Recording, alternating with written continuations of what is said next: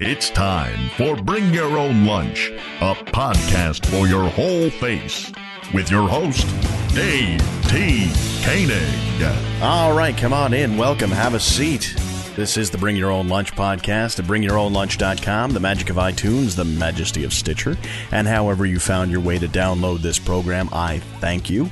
As you heard at the top, my name is Dave T. Koenig. I'm an actor, writer, director, producer, comedian, all around swell fella. I once shared an elevator with Matt Lauer, and of course, the host of the podcast you're listening to right now, BYOL. That's the hashtag you can use if you want to tell your friends about our show. And if you do, man, that's just so cool. If you do, glad you can join us. Uh, this week, my guest is, man, is she a professional or what? Uh, Olga Merediz or El- Olga Merediz, and we'll get into the pronunciation thing, but she has, um, just an amazing career. She has been a star of Broadway, television, film.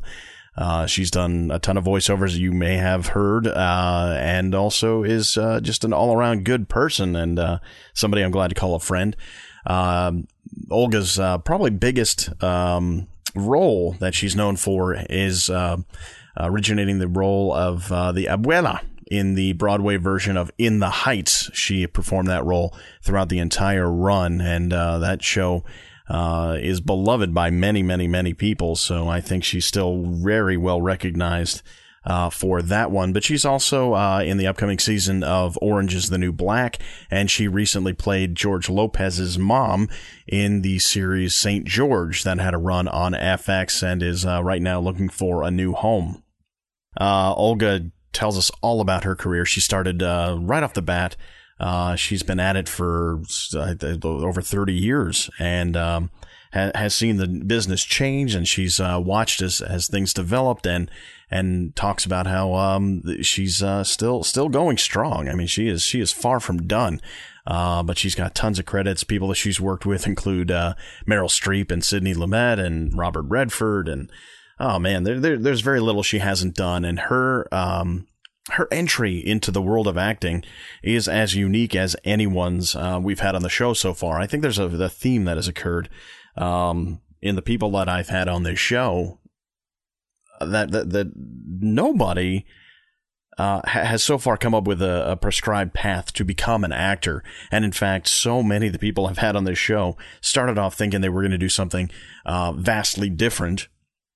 But the pull to become an actor or a performer was so strong that they they were drawn to it and they, and they came back to it. And and uh, it just goes to show. And I think if there's anything you take from this is that if you follow what you really feel in your heart you want to do things can happen but like uh, Wayne Gretzky says, you know, you you you you don't make hundred percent of the shots you don't take. So if you have that feeling inside of you, like, hey, I really want to do that, whatever that is, do it and see where it takes you. There's no sense living life thinking that you can't do something. The best thing you could do is try. And even if it doesn't end up being the thing you thought you wanted to do, at least it takes you on a path towards that thing that you will want to do once you get there. And that's uh, sort of the overall arching theme of the first, uh, I guess, 11 episodes of this show. And I hope that's something that uh, you can take with you. This business, uh, it, it, has its challenges. There's no doubt about it. Uh, I often think, you know, what can I go? I, am not here to complain. I'm not here to uh, tell sob stories. I'm not here to um, spread negativity about the business because this business is awesome. I love this business. I love being an actor. I love being creative. I love the the outlet I get, and the fact that I'm paid money to do some of this stuff is just phenomenal. And and I can't uh, say a bad word about it.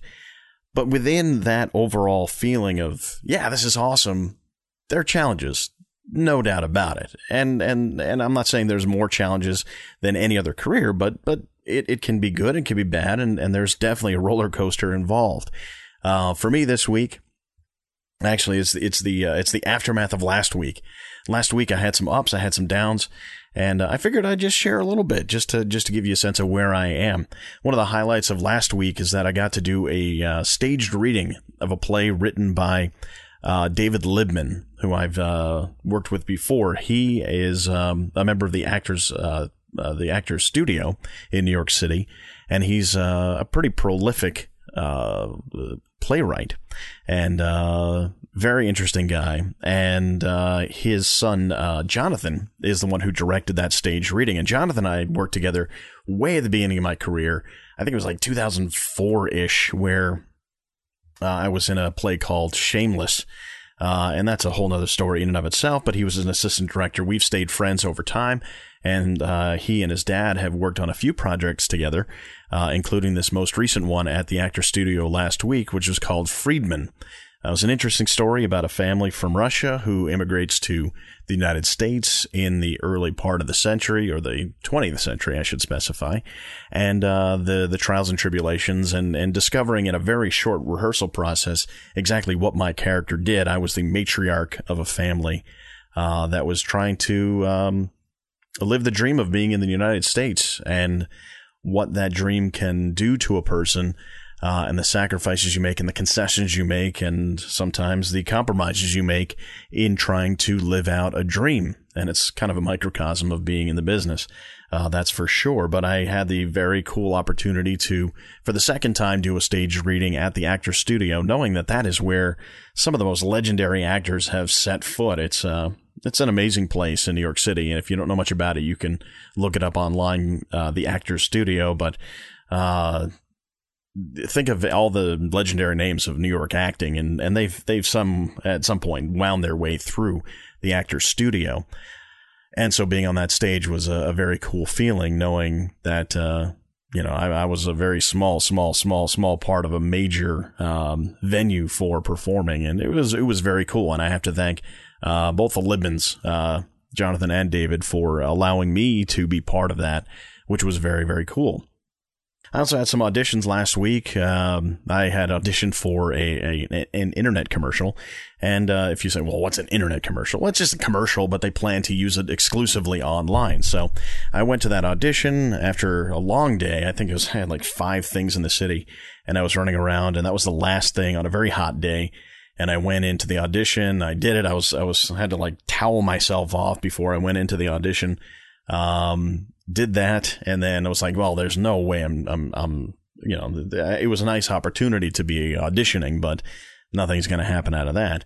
Uh, but uh, they they asked me to come back for a for a callback, and in commercials, um, if you're not familiar with the process, generally speaking, producers, uh, advertising agencies, they want to put together a commercial. They put their crew together. They have their scripts, all that stuff, the creative stuff uh, already taken care of. And one of the last elements of it is that uh, they hold auditions for the actors who are going to appear in the commercial. So you have what's called your first audition. Uh, I go through an agent. I mentioned before, Abrams Artists, and they send me to these auditions. And there's a casting director there who runs the audition. And you're put on tape. And then uh, a couple days later, you find out whether or not, well, actually, usually you find out if you've been called back. And that means that they have narrowed down the field of possible candidates to a smaller number. But what that number is is uh, is is ever changing, so you never know how many people that you are actually uh, called back with. But if you make it to the callback, it means that you have passed the first round. At the callback, usually the director's there, some people from the agency, maybe people from the client, the company that actually is being advertised in the commercial, and you do your thing, and then you say goodbye and you are pretty much just sitting on your hands waiting for word. And what they do is they ask first refusal rights on specific dates. And what that means is that they say, okay, the commercial is going to uh, uh, shoot on Monday and Tuesday. We ask that you give us those two dates as a courtesy, that you won't book anything on those dates uh, without, you know, uh, us knowing and give us first refusal. So if we want you, we're going to say, no, we want you to hold those dates. And if you say, hey, can I work another job? They, they have the right to say yes or no. So that is where first refusal comes from. So I spent the weekend not knowing whether or not I was going to be working on Monday or Tuesday. Turns out I was, uh, what they say, released from those two days, meaning I did not get that job. And, uh, it, it's a bummer. It's not fun. You know, you never want to, you know, think that you're not the right person for the job because you always want to believe you are the right person for the job. But if you allow yourself to dwell on it, you'll go crazy. And that's probably the biggest piece of info I'm going to, or piece of advice I'm going to give this week.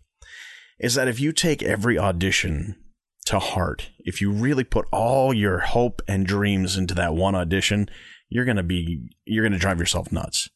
And you probably won't last very long because nobody can take that much negativity on a regular basis. And believe me, this business is more rejection than, than acceptance. But if you forget about rejection and you just say, okay, it's part of the system, you can then maybe look at it in a different way. You don't look at every day or every week or every month and start judging yourself whether or not you're doing well. You have to look well beyond that. You have to look at the year or, or the two years or the decade.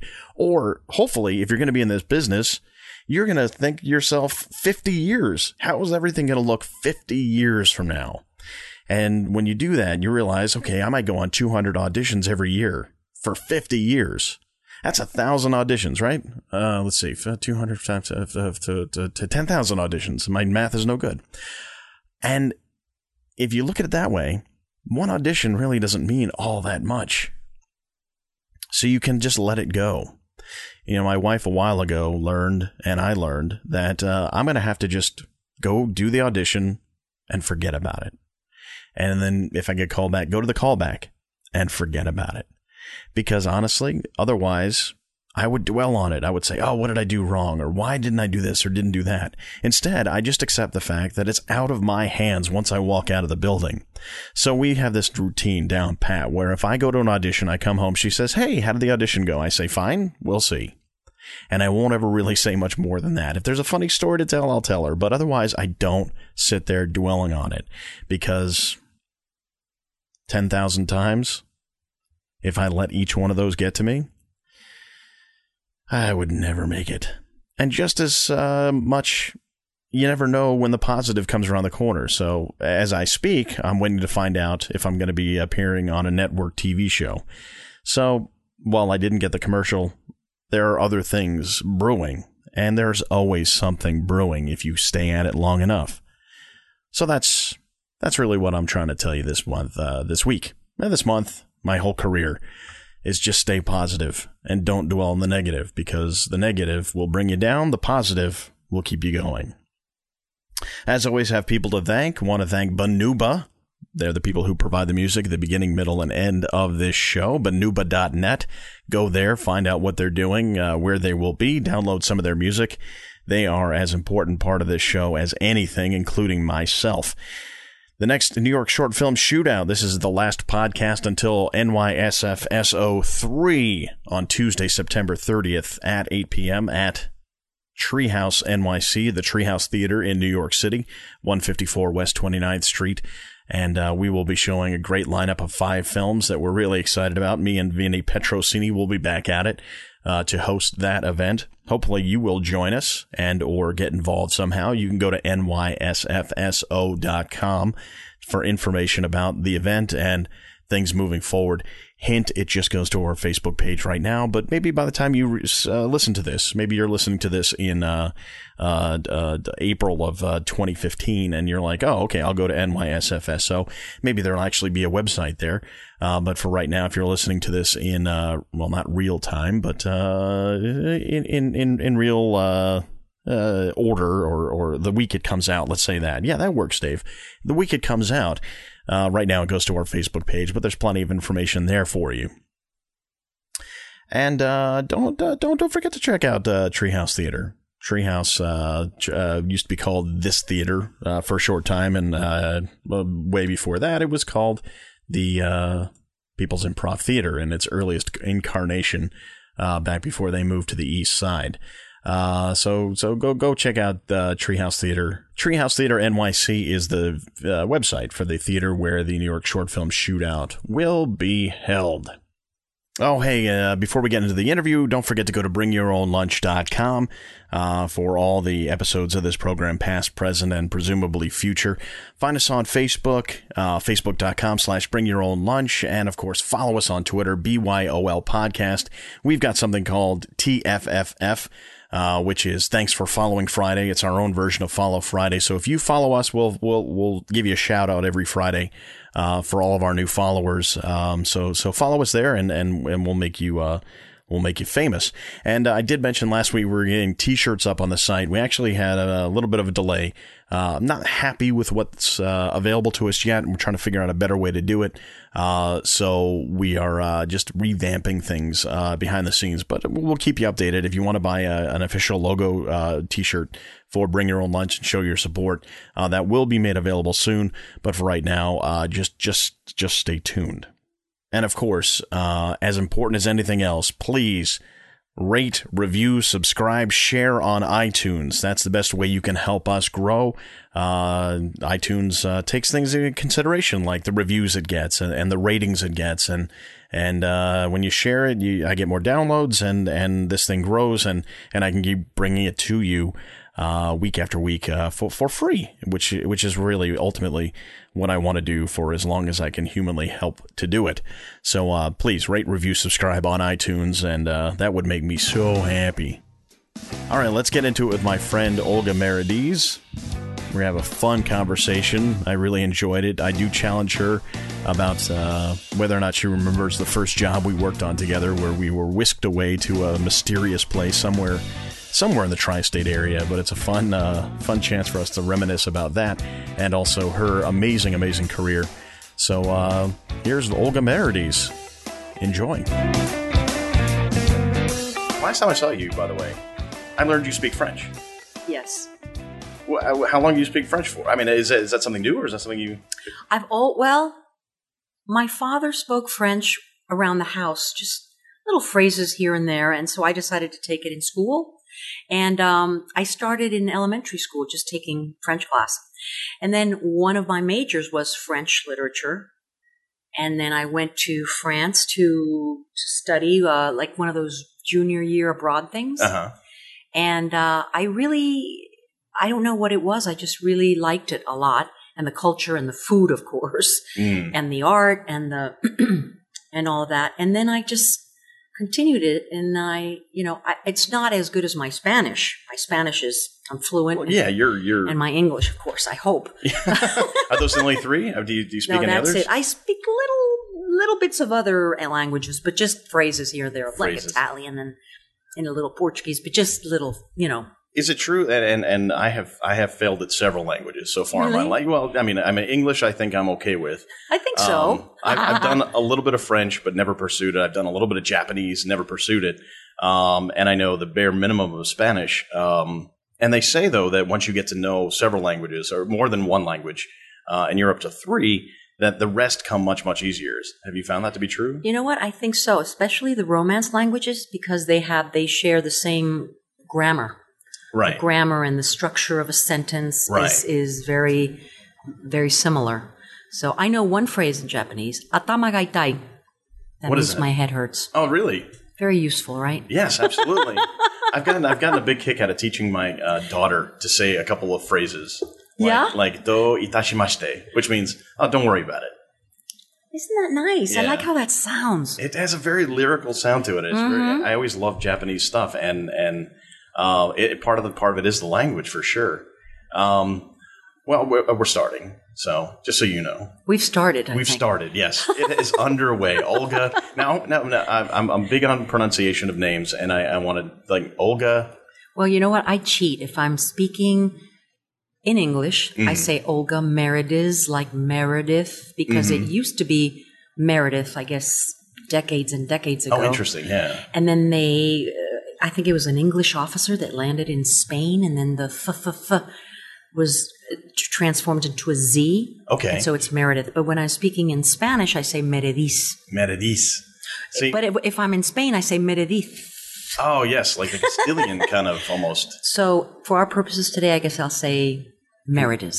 Okay, Meredith. But I, if we split the difference, because my, my instinct is to go Merediz. Perfect. Because I'm I'm not I'm not a Spanish speaker, and I can't I can't like hit those little fine tune things the way that you can, and I'm very envious of. So so uh, you you said you grew up, um, and your father spoke French. You know, but where did you grow up? Well, I was born in Cuba. I was born in Guantanamo, Really? Al Qaeda capital of the world. Wow. No, it was you know the it was a little town outside of the base. hmm So it was a, the, a Cuban town. Okay. So there was the American base, and then outside of the base was a Cuban town of Guantanamo.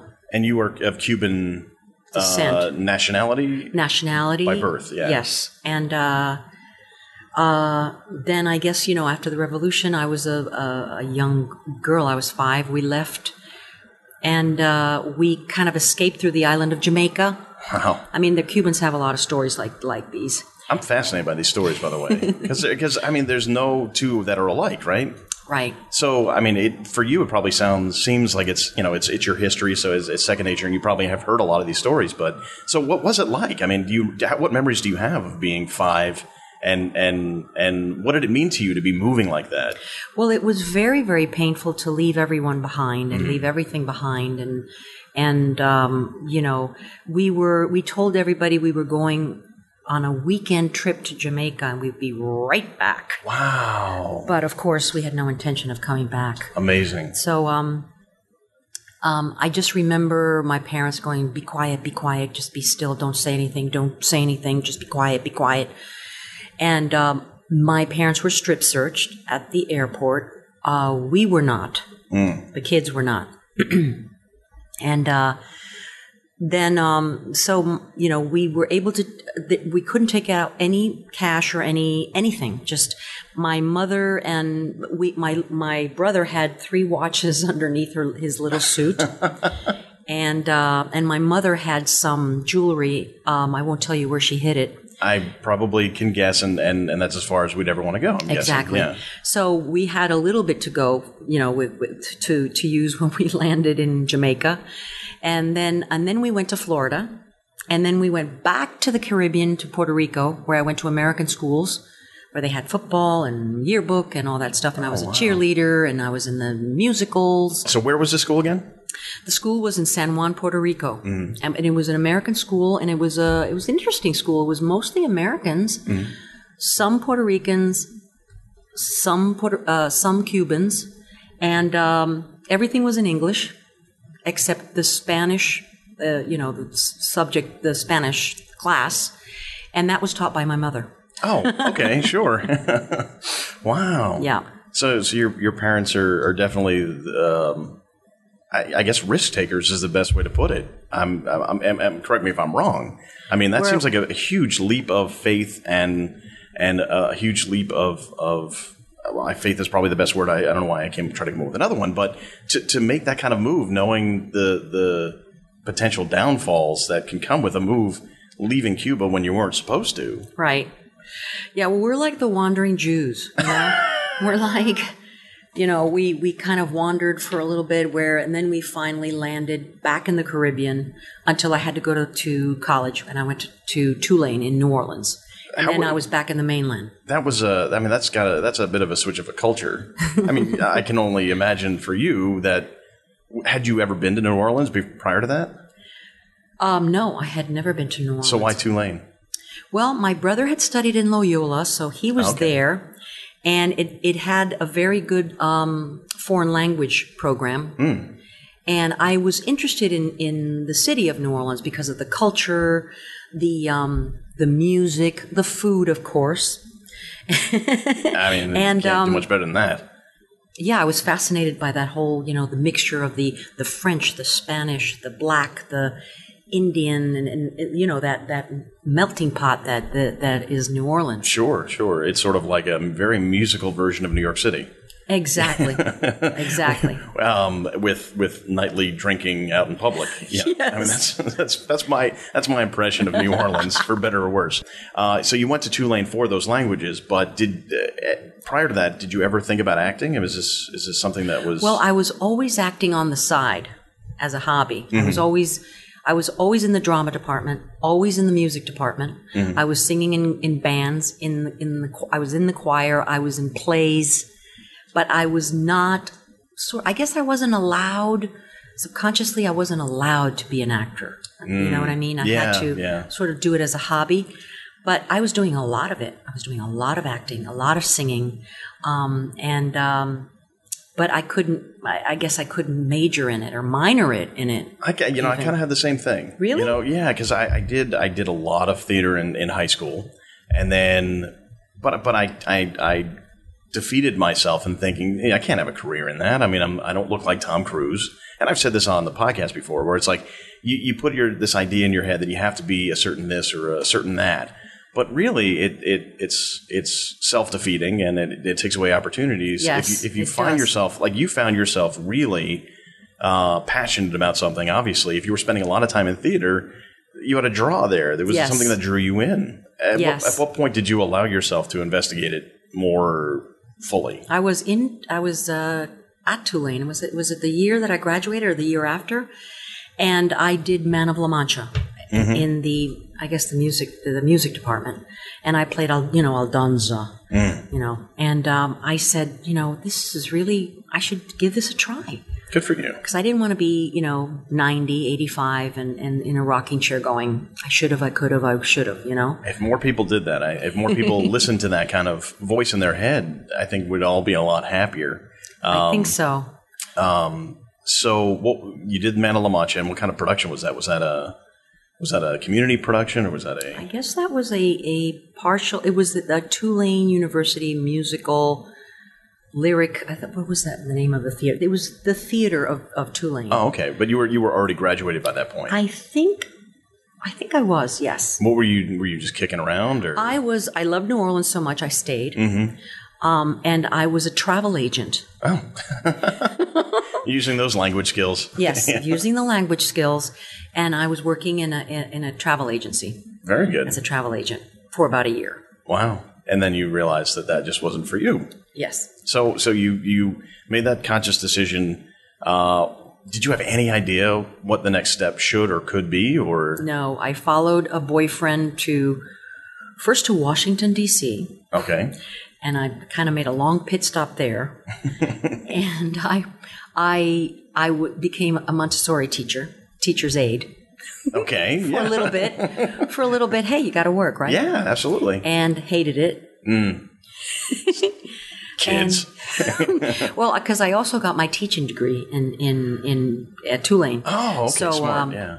So I thought, well, let me start teaching, I guess, and uh, didn't like it. And um, then I auditioned for uh, was it uh, Mr. Higgins? What what is it? Mar- not Mary Poppins. You know what? It, uh, what was it? Is that uh, My Fair Lady? Oh, yeah. Okay. Yes. And But you didn't audition for the part of Mr. Higgins. No, I hope not. No. I auditioned for um, the part of uh, the the what was her name? I can't remember. But anyway, she was like the the the the maid, the helper, mm-hmm. and um, and I had to have a British accent Okay. which I couldn't. I couldn't do a British accent, but I tried my best. And and so I that was a dinner theater, Uh huh. and so I did a little bit of that for a while, and then and then I came up to New York. Wow. What what what said to you go to New York? What? What what got you to come to New York? What said to you, okay, it's time to go to New York? I had a friend that was auditioning in New York, and I would drive him to his auditions from from Washington to New York. That's a friend. That's a friend. You're a friend. That's I I am with a friend. capital F right there. And then I said, "Why don't I do it too? I should do it." yeah. And so it happened pretty, pretty quickly. In in a matter of a couple of weeks, I was at, at an open call, and they picked me. You know, when you you stand in a line and they pick you, they Yeah. typecast you, Yeah. Yeah. Yeah. and uh, and I was, and they cast me in the lead of a off Broadway musical that was going to Broadway. In a matter of a couple of weeks, That's unbelievable. I was still living in Washington, hadn't even moved here. That's crazy. Now, now, if you don't mind, what year was that? Um, that was 1981. 1981, and you probably then uh, could could speak to how the theater uh, industry was back in. I guess people would call that the good old days. I imagine. The imagine. good old days. Yeah. Yes, Um, you see, you went to an open call for an off Broadway musical, that's right. which almost sounds like It doesn't happen anymore. Yeah, exactly. So, so what was a typical uh, experience? You know, let's say a typical week for somebody who kind of is in the business now. Back then, because it's it seems vastly different from what I ever experience now. I can barely remember, but I will try. You would go to open calls. You would go to open calls at Equity or wherever, and you would just wait in line and and wait and see if they would they would cast, you know, they would, they would f- put you in a line Mm-hmm. and they would go, you, you, you, everybody else. Thank you very much. And that was your day if you got dismissed then. And that was it. Oh, you'd go to the next one. Right. You know? Right. And, um, And there'd be several a day for you Several to go. a day, It's sure. amazing to think about right now yeah. because there's the, What still is that magazine? I'm sorry, I forgot the name of it. The magazine. backstage, Backstage. Yeah, yeah. Backstage. You lived with Backstage and, and you they, they were full of open calls full of open calls for paying gigs. for paying gigs. Yes. That sounds unheard of. Because now, now, as you probably can can tell Yeah. better than I can, nowadays it's like there's Broadway and there's paying jobs there. There's off Broadway, but there's there's far fewer opportunities there. And then there's lots and lots and lots of off off Broadway non equity shows that pay Nothing. Zippo. Yes, and and Hollywood was not mixed up with Broadway. Right, It's two right. different entities.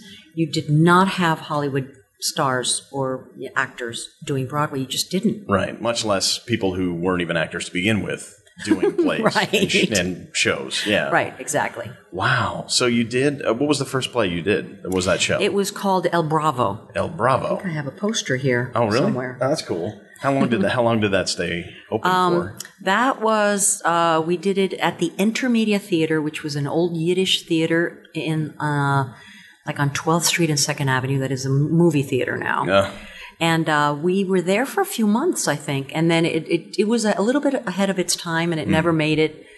It never made it to Broadway, but it had beautiful music, and I played one of the leads, and it was. And everybody would tell me, I remember the cast, you don't even know how lucky you are. You're so lucky this doesn't happen. and I didn't, I didn't know what they were talking about. I was like, well, I was at an open call and Yeah, they picked me and here I am. Yeah, right. I thought that's how, you know, that's how it was done. Yes, Yeah. Everybody exactly. goes through that same experience. Yeah. and everybody was like, no. Welcome to New York. no, Here's your no. first role. Yeah. you're so lucky. It's like, no, that doesn't happen like that. And okay, were they cool well, about it, or was there resentment? I think they were. Some of them were like, I, I can't. We can't believe you got this role, and you don't even live here. You're in Washington D.C. And um, you know, I guess there wa there was a little bit resentment. You know, I guess it's understandable. Yeah. Yeah. Someone if you're there spends ten years, Yeah. yeah.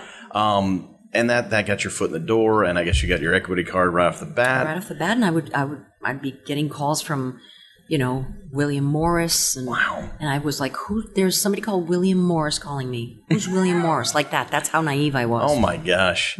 now and that you you had already obviously done um, a bit of singing. Now, how what about the dance aspect of it? Was that was that an issue, or was that something you had already done? Or Well, I could always, I don't know, the dancing and the singing was never an issue. I was, I was a trained singer. Mm-hmm.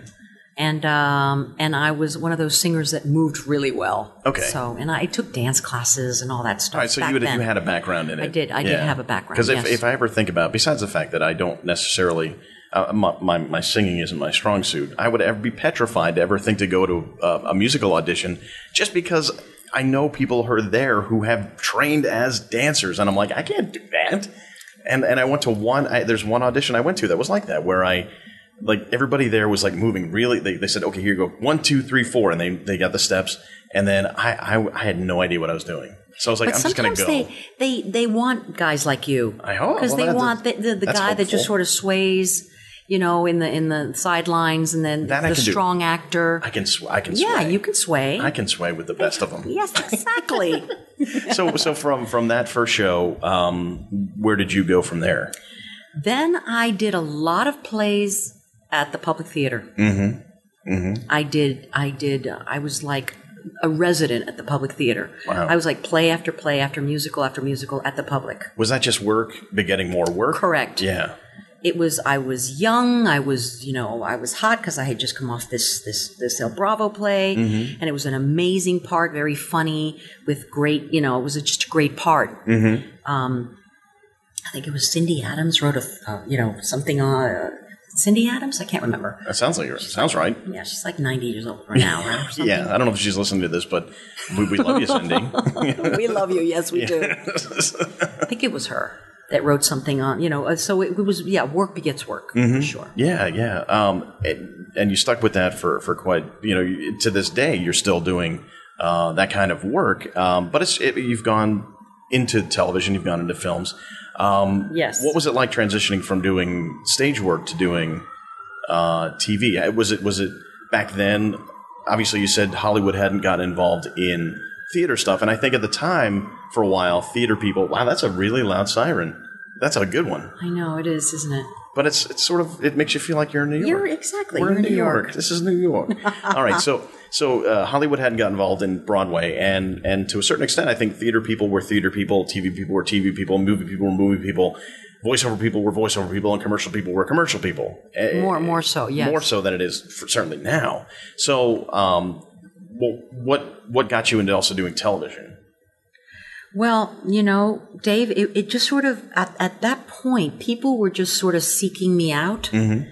I didn't have to do a lot of. Um, I mean, I was always a hustler, you know, but um, they, you know, they needed a type, you know, my, my type, Mm-hmm. and so I, I didn't do a lot of television. I was doing more films for Okay. some reason Okay, and uh, and and so I started doing films, and I really didn't know what I was doing. Yeah, I mean, it, it, is a different discipline. So if you haven't, you know, you, you obviously came into it from a very uh, pure, I want to do this, uh, let's get attitude. started. And you Yes. did just immediately start working, Right. which. and then is- it's sort of like, okay, we're working a lot. Yeah, yeah. So so you had to learn to transition to a much smaller space. Mm-hmm. You know, if you're acting and if you're listening to this and you're like, I have no idea what Dave's talking about. You know, when you're acting on a stage, you have to reach the back row Correct. with your with your face and your energy and, and your and your emotions.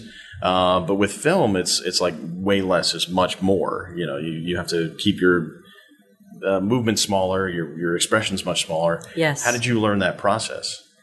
Um, I think it was, I don't know, I think it was instinctual. Wow, I just did it by instinct. that's great. and um, and I, I, I just started working again. I, I sort of start. I learned on the on the job. Mm-hmm. You know, I was making mistakes, and I was just learning as I as I went.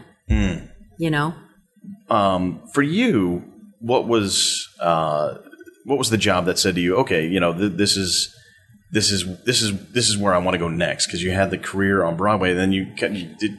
Was there a job that you were like, yeah, okay, this is bringing me a completely different direction? I mean, you might have had bit part. What was the first like film experience? Let's say, like that said, okay, let's do some film now. Mhm. Well. I every time I did a film, I really liked the medium, and I really wanted to do more of it. I just, I liked the intimacy of it, and I, I liked, and I liked not having to, I like not having to repeat it a thousand times See, you're- every everything week. you're. I'm sorry, I didn't mean to cut you off. It's just like everything you're saying is like that's that's exactly why I do more film and TV because the Is that how you feel? Absolutely. It's like I love putting everything into hopefully uh, just a handful of takes, and then you just Yes. let the world have it. That's right. As opposed to being in a play where you know eight nights a eight, eight times a week up to or it's eight nights or eight, Eight- eight shows a week. Yeah. Jeez, eight shows a week. You're trying to recreate that same moment for the people who are paying good money to see you perform. It's like I much rather just lay it on the table once and walk away. I'm glad you said that because a, a lot of people don't don't I don't know they don't think that way. Yeah. Or maybe um, you know if you're a star you can do a play for a few months, True.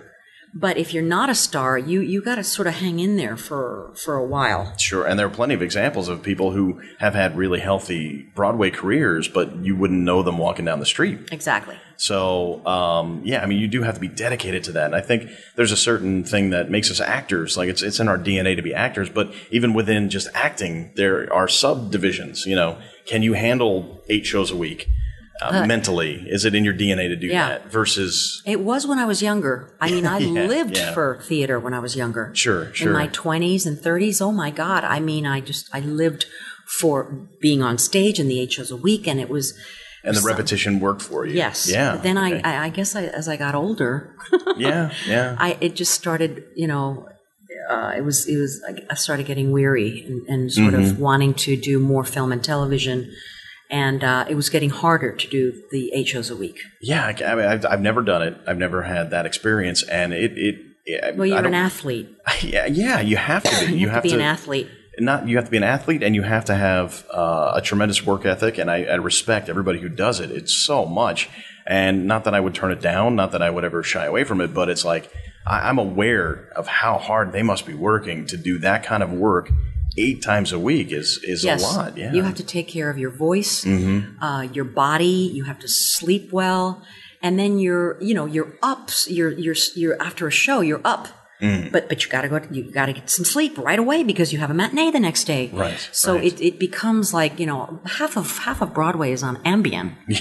yeah, You know yeah. because you need the sleep, but then you're so you're so wide awake after after a play or a show sure. that you that you can't go to sleep right away. the adrenaline and then You know, the I- adrenaline, managing exactly. managing not just the adrenaline but the, the crash like that's always happened to me too when it's like when i do a stage show it's like the the adrenaline level is so high and then afterwards the next day it's like i've given everything i had to to, Yes. to wake up the next day and, and do it again is is is an impressive feat of humanity as far as i'm concerned Yes, it's very it's it's very hard. Mm. People are not aware. You know, when I go see a Broadway show now, I, I'm very aware of that. I look at the actors and I go, I wonder how tired he is. Mm. yeah And he's still or she is still doing. I mean, 150 percent Mm-hmm. is putting it out there and just doing magnificent work. And I, you know, I really, I really admire them. Yeah, yeah, it's it, it is impressive. Uh, it's also really funny that you say half of Broadway's on Ambien, which is probably not what was going on in in, in the eighties. I No. imagine it was completely different drugs. Uh, Yeah, different drugs. yeah, Yes, the real deal. And- and- real drugs. you you saw that firsthand. I saw that. I Yeah. mean, I, I, I- I'm very sensitive, so I can't. I mean, I drink coffee and I'm jumpy. I can't yeah, do any. yeah. you don't know, strike me as a as No, I can't do any of hard that stuff. partier type. Yeah, But I, yeah, I witnessed, you know, it, yeah, backstage, Yeah. people doing drugs for sure. yeah. I'm sure you saw a lot of people change in many different ways. You know, throughout the years. You, yeah, you had to do what you had to do to do those eight shows a week. Yeah, You know, it's, yeah. it's not easy. No, no. Um, but I think probably eh, it's not great. Ambien's not you know a, a perfect solution, but at least they're not you know strung out on you know cocaine or something like Yes, that. you exactly, know? exactly. Um, so you you had an opportunity. I want to kind of go back to Broadway, but uh, in the Heights. In the Heights was amazing. That was that was that like the special one for you? That was the special one. Um, it was an amazing, heartfelt show.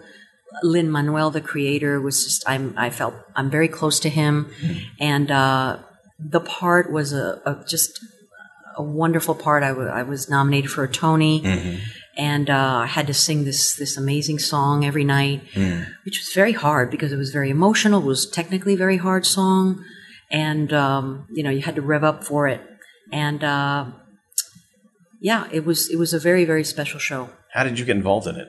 Well, what happened was that I had done another part in all the readings and workshops. I had okay. done another part, the part of the mother, Mm-hmm. and they could not find an old lady Mm. to sing that song and to and to do eight, eight shows a week. Sure. Yeah. Yeah. And they searched high and low everywhere, everywhere for this old lady. And then they just decided to give me a try one day at one of the auditions. And I said, I, I don't think I, I can't do this. I, you know, I, I, I don't think I, I can pull this off and be realistic and really do a good job. And I don't, I don't think I can, it's not going to be believable. Hmm. And, and I got the part. Yeah. Not just that, but you got nominated for a Tony, so I guess it says a lot about whether or not you can handle it. I mean, you seem to do pretty Right. well. I had to really, well, I had no choice. Yeah. had to do it. That that play was featured, uh, I guess, that year in the uh, Thanksgiving Day Parade. It's actually that performance right. of that of, of that song, uh, which is, I guess, the opening number from that song, is actually one of my favorite live performances on television ever. Really? It's so cool to watch. There's so much energy, and and and I honestly hadn't been exposed to it prior to that, so it's like it's like wow, what is this? Because you Really? watch a, you watch a lot of like those performances, especially nowadays, and it's like dull. But that one had so much life to it, and I was like, wow, Yeah. that is something. That's that's great. Whoa, pop my own microphone, but that is great. Um, That show did have a lot of energy. yeah, yeah. It was it was very exciting. The music just popped, and it was uh, very heartfelt. Mm, You know, mm-hmm. and, and people would just see it over and over and over. People love that show. Yeah, yeah, and it's it's impressive what's happened where it's it seems to be picked up by a lot of schools as, Yes. a, as a show to do. There, uh, one in New York is doing it right now. LaGuar- I think it's called LaGuardia. Oh, there you go. They're yeah. doing it, and they- they're doing it all around all around the nation. Oh, that's great. Yeah. Do you have do you have any memories of doing the, the Thanksgiving Day parade? And have you ever done that before? Yes, getting up, you know, really early in the morning and being very cold. Yeah, I can imagine. Yeah. And you weren't wearing a heck of a lot. No, right? we were. I was wearing a house coat. That's yeah, it. Yeah, And but it was so much fun, I bet. We had a blast. Yeah. That's, and that's there forever. You know. yeah, you can see it on YouTube. So if, you're, if Exactly. you're listening and you want to say, hey, let me, you just look up, uh, I guess, Thanksgiving Day Parade in, In the, the Heights. Heights, Mm-hmm. It's, a, it's a great performance. Um, so moving on from that, uh, you, you did get involved in um, doing some voiceover work. You know, voiceover work. I've been doing it pretty much since day one. Mm, Oh, you have pretty much since that show that I told you, the first one. And you really nailed it when you first arrived. They're like, Yes. here's the keys to everything, Olga. Welcome to New York. why- You now own the industry. Good for It you. was kind of like that, Dave, It- and, and I thought that's how it went. You know, that's I thought that happened to everyone. That's so funny. But what happened is I was playing this older lady, and so I would go to these auditions, and they were expecting this older lady because I was playing an older lady then too. Oh, I didn't realize that. So you that's been I, sort of I was your like 23 or something. and you just had the ability to play I guess believably it- older. I guess I don't know. I don't know what that is, but it's it's weird. whatever whatever the industry thinks it is, you're getting paid for it, so go with it. Yeah. So I would go at at first. I would go to all these auditions, and they were expecting. Then I would show. You know, they were expecting an older lady, Mm-hmm. and then I would show up, and they would go, "Where is? Uh, what do you mean? Where, where's Olga? Where?" That's so funny. And so, but it, but I, I did get involved in in voiceovers right away. I didn't realize that. That's uh, good for I mean, geez, wow. Good for you. And again, I learned as I went along. Yeah. It, it's because again, is a completely That's different a whole discipline. different discipline. Correct. Yeah, and and you're actually my sister's hero because of your involvement uh, in in certain animated series. Oh yeah, Dora the Do you, Explorer. do you ever get recognized? I guess orally, you know, someone hears your voice and and someone says, "Wait a minute." Yeah, people do say, "Is that you? Did you do this commercial, or did Oh, you do this?" yeah. Yes, they do. People who know you, but have you ever been? Because I mean, sometimes I'm sure it's happened where you've walked down the street Uh, with as much work as you as you've done. Somebody has obviously stopped you on the street and said, "Hey, I know you." But yes, they do that but too. but just your voice. Have you ever been recognized by kids or adults for for being in Dora? Not in Dora because in Dora I've done so many different um, Oh, okay. characters. Yeah.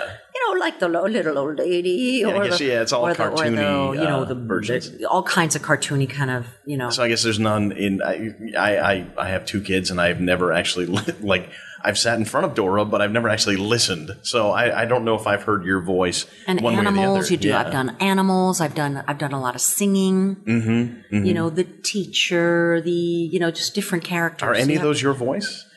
Um, yeah, and you have to kind of change your voice. You know, I've no, done, I meant like, is are, are there any your just normal speaking voice? Do you ever get to use that as a character? Um, Not really, not in Dora. You have to kind of change it up a little bit. I didn't. Oh, okay. Because I'll be I'll be in the same episode and I'll play maybe two different characters in the same episode. And that's the beauty of voiceover is that you can do that, right. Which is great. Mm-hmm. Um, but yes, I think I think uh, there are several young children uh, who will be very happy to hear that that I talked to. Uh, I guess it's Dora's abuela. Is that- Yes. yes, yes, that's one of the characters. That's I- I- one of the yeah, and- And, forgive me for not knowing uh, chapter and verse the rest of the characters on Dora. Don't worry about it. I don't, I don't know them. So Actually, I wanted to I wanted to ask if you remember uh, the project you and I worked on where we met. Because I, I do, and don't feel bad that you don't. But it was an, it was a Microsoft commercial. Do you remember this at all? Oh my God! Yes, I do. coming back to me now. It's a, it was a, it was a comedic commercial, right? Yes, it was. It was actually one of the strangest experiences I've had in the business because I don't know if you remember this. Uh, it was. It was the, the the gist of it was that we were in a boardroom, Correct. and you tell me what you remember then. We were in a boardroom and uh, we had to react to something, right? We, Yeah, well, it, we were having a celebration as though our team just won the the, the Final Four of the NCAA basketball championships, and they Right. were cutting down. We were cutting down the screen as though it were the net of the basketball hoop. Oh, Do you remember right, that? Yeah, we would yes. cut that thing down. But what was really weird about it is that I still haven't got a clue as to the to this day where we shot that. because we went in a, some kind of van. We We, were taken in a van, we were taken in a van to some random building, right? secret location, Secret location. like a compound. And then we were driven back to Manhattan, and right? It was like they wouldn't tell us where we were going, and I want to know if you remember the same thing. Yes, it was kind of like that. And then what I do remember is they cut us out of the commercial. Some of us. Oh, you got really? I I I know it was a big cast. I know it was it was a big cast. very big cast, and and that I know ex- I know ex- at least one example of somebody who got cut out, but I don't remember who did and who didn't. But I just remember that being so strange. We even stayed in a hotel. Like they ran over. Like they they, they had this entirely huge cast of principals that they paid for one day of work, but suddenly they were like, ah, we'll just come back tomorrow. So they booked That's hotels for us, right. and I still right. don't know where we were. I don't know what state we were in. I don't know what Yeah. town. It was so strange. It was very strange. It was like one of those jury duties that you know you you We were sequestered. sequestered Exactly. jury duty. Weird. I- yeah, I mean, have you ever had an ex- uh, other experiences like that? That are just like like super odd, like like that, or or no, I think that was pretty odd. it was pretty odd. It was pretty odd for just a commercial. Know? yeah, yeah, it was like it was really hush hush, and and What year was that? Do you remember? 2004 maybe. I think that's yeah. I think that's when you and I worked together. It's amazing how time flies. My God. Yeah. Well, speaking of speaking of juries, uh, what was your time like on Law and Order? Well, Law and Order, I I did a lot of different parts, and I miss it. You know. Yeah. But I mean, there's still two Law and Orders left, right? The Criminal Intent and the SVU. Are they still doing criminal intent? I, I can't did remember. they? Did they not? Are they not? I think I think SVU may be the It's only one left. SVU? Yeah. Okay. Sole survivor. Oh gosh. Well, Yeah. I was on there pretty regularly as a Yeah. Mm-hmm. judge, as a victim, as a witness, as it was just like repertory for Mm-hmm. New York actors, and it was just I loved it. Who who uh, who who did you have specific memories of working with on that show? Um, you mean actors or yeah, or, or or production people. uh, Jerry Orbach? Mm-hmm. How was he to work with? He was wonderful, Mm. and um, Mr. Big, what's his name? Uh, Chris Chris uh, Chris Noth? Chris Noth. Yeah, right, Yeah. right, right. He, I worked with him.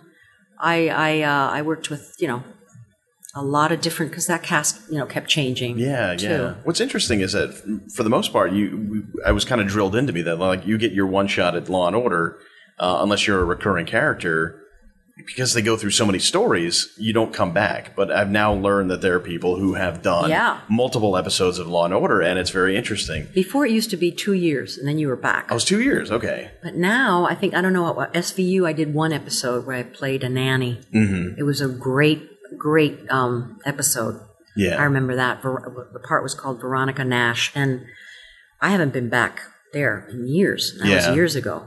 So well, I don't know what it's they getting do smaller now. and smaller. I guess you know the the Yeah. it's it's it's winnowed down to the bare minimum SV or uh, Law and Orders at this point. So Right, right. Um, Yeah. and, and, and, and, I mean, it sort of speaks to what things are like now. I mean, think that you've seen a lot of change in the industry. Um, yes. and you've had, uh, a couple of experiences that, that have, uh, been very unique for, for what goes on now in television. I mean, can we talk about St. George a little bit? Yeah. All right. sure. So how did you, you, you played, uh, uh, George Lopez's mom on that series right. um, which which had a, a one season run.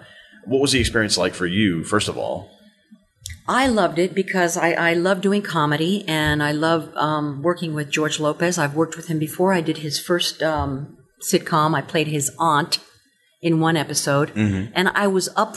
I was up for his mother in that original one. Oh, okay. And the other actress got it. Mm-hmm. You know, when they get down to the wire, Sure. and it's between two actors. Um, so anyway, it was wonderful to to have to. I shot ten episodes in. Uh, I think it was eight days, something like that. That's a, that's an amazingly quick pace which for is anything. unheard of. I don't know how I did it.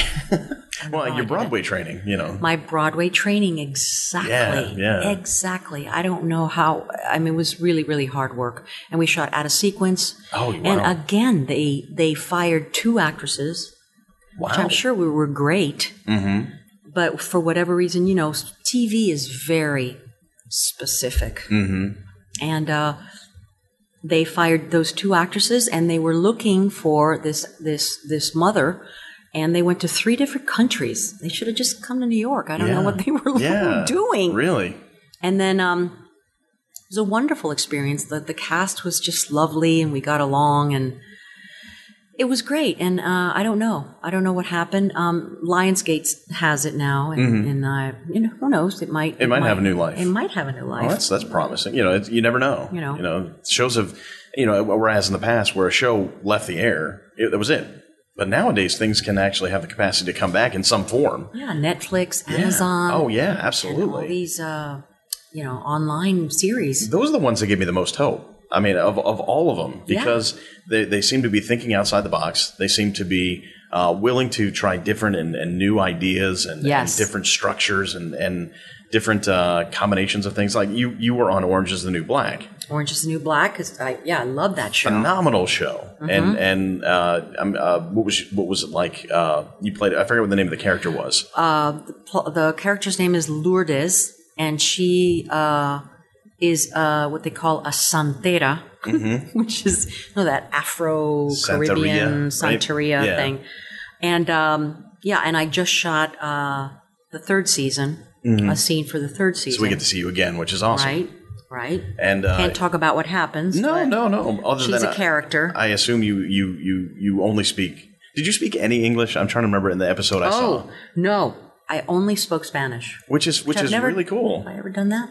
Think I've ever done that. No. Which is It was, uh, yeah, it was kind of cool. it just speaks to the, the idea that they do different stuff. Like they they think Yes. Mm-hmm. outside the box. That they're willing to have a character who doesn't speak English as a main character in this episode of of a very popular show. Yeah. and the ratio of men to women is is almost unheard of. Yes, it is. um, outside of maybe Facts of Life back in the first season, because you just I, I don't know. I'm just throwing that out there, but it, but it's true. true. that that that that sort of uh, embracing of what's different is what I love about Netflix and Amazon and and, and that's why it's such a hit. yeah yeah I think so. There's an audience out there. They want that, you know?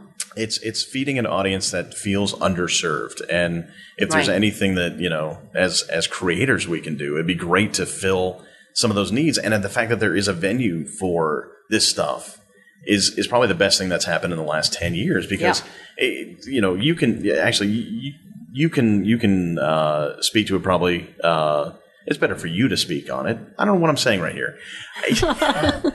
Tell me what you have seen in the last, you know, 15 years or so, like things, how things Well, have changed. How things have changed. Well, we, we talked about those open calls, right? Mm-hmm. That I, I, I, I hear from my young performer friends how that just, that just doesn't exist anymore. Mm-hmm. You know? Um, also the competition is just so impossible because of the digital age. Because you can with a little microphone and a little computer you can you know you can send your tape in from wherever you are mm-hmm. where it, if it's if it's a tape if it's a voiceover audition. Mm-hmm. And so you're competing with the whole entire world. Yeah, it's true. whereas before you would compete with new york only. Mm. With if you were in la with la only. Yeah, I didn't in even think of miami in miami only. Right. and now you're competing basically with Europe, mm. with London, Yeah. and those Brits are fierce. yeah. Well, you, you With- look at the examples of, of how many people from uh, uh, the UK and Australia, New And Zealand, Australia. they come in they, and and they're speaking like fluent, well, not fluent English, that's stupid, but flawless American Yes, accents. because they grew up watching American television. Right. We did not grow up uh, listening to to British and, and Australian shows. True, true. If we did, maybe we could, you know, work in Australia. we and- ought to go steal some of their jobs. Absolutely, we should. But give us some more shows we can watch. What is True. this? Little Britain and Yeah. What, what is there? Uh, Well, the, the that's Office, it. and well, we, we we steal their shows that they create. But not we. We can't hear their accents. We want to hear their accents. we can't go over there and take their parts. That's the problem. That's right. Um, do, do you see anything on the horizon uh, besides like Netflix and Amazon um, that, that that might create some opportunity? Do you do you for me personally or for actors whatever in general? whatever? Well, it's very promising this whole internet thing and webisodes and all that. Hmm. It's it's just uh, people are working more in, in in in areas that we wouldn't even think of before, True, true. and um, you know, and also writing. And I a lot of my friends are writing. I'm also uh, writing. I, I wrote two pilots with my uh, writing partner. Clive Hutchby, who he lives in England actually. Oh, so the, the technology is not completely against you, Olga. Yes, There's some positives to the exactly, technology. Yes. and um, and so we have to do more of that and create our own jobs because you know it's it's a way to sort of still be in the game and, and compete and Yeah. and, and and show your creativity. It's uh, it's it's it's not easy, but it's it's it's there. Not easy. It's- for the Right. right people. I think you just have to adapt with the times. I, I, you know, that's it's it was a certain way before, and now it's a new world, and we have to sort of embrace it, or or we get left behind a little bit. Exactly. You have to you have to change. Yeah, You do. Yeah. You have no choice. yeah. Um, I- you gonna stay in New York? You think? Well, I really like New York. Yeah. Um, I, it's not that I don't like LA. Mm-hmm. Um, it's just that it's it's a whole different animal. People, you know, we we know the difference. Mm-hmm. Um, but it's it's very isolating over there. You have to you know drive. You, absolutely need a car. Mm-hmm. I drive. I do, do drive, but to see a friend, you have to drive 30 miles this way. Your agent is 40 miles the opposite way to go. You know, and you have to. And it's and New York is a little bit more.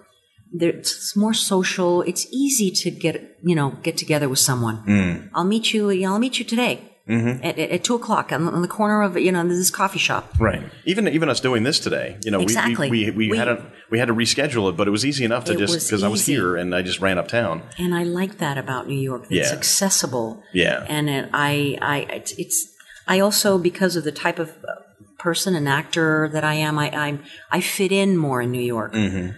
In, in LA, you know, I don't have a boob job. I don't have dyed blonde hair. I'm not thin. Um, you know, I- think I think New York loves you the way you are, exactly. And it seems like I love LA New York the way it is. right? And I think it seems like L.A. wants you to kind of kind of kind of You got to get with the program in, yeah. in LA. You got to That's the change your, sense I get. Yeah, yeah.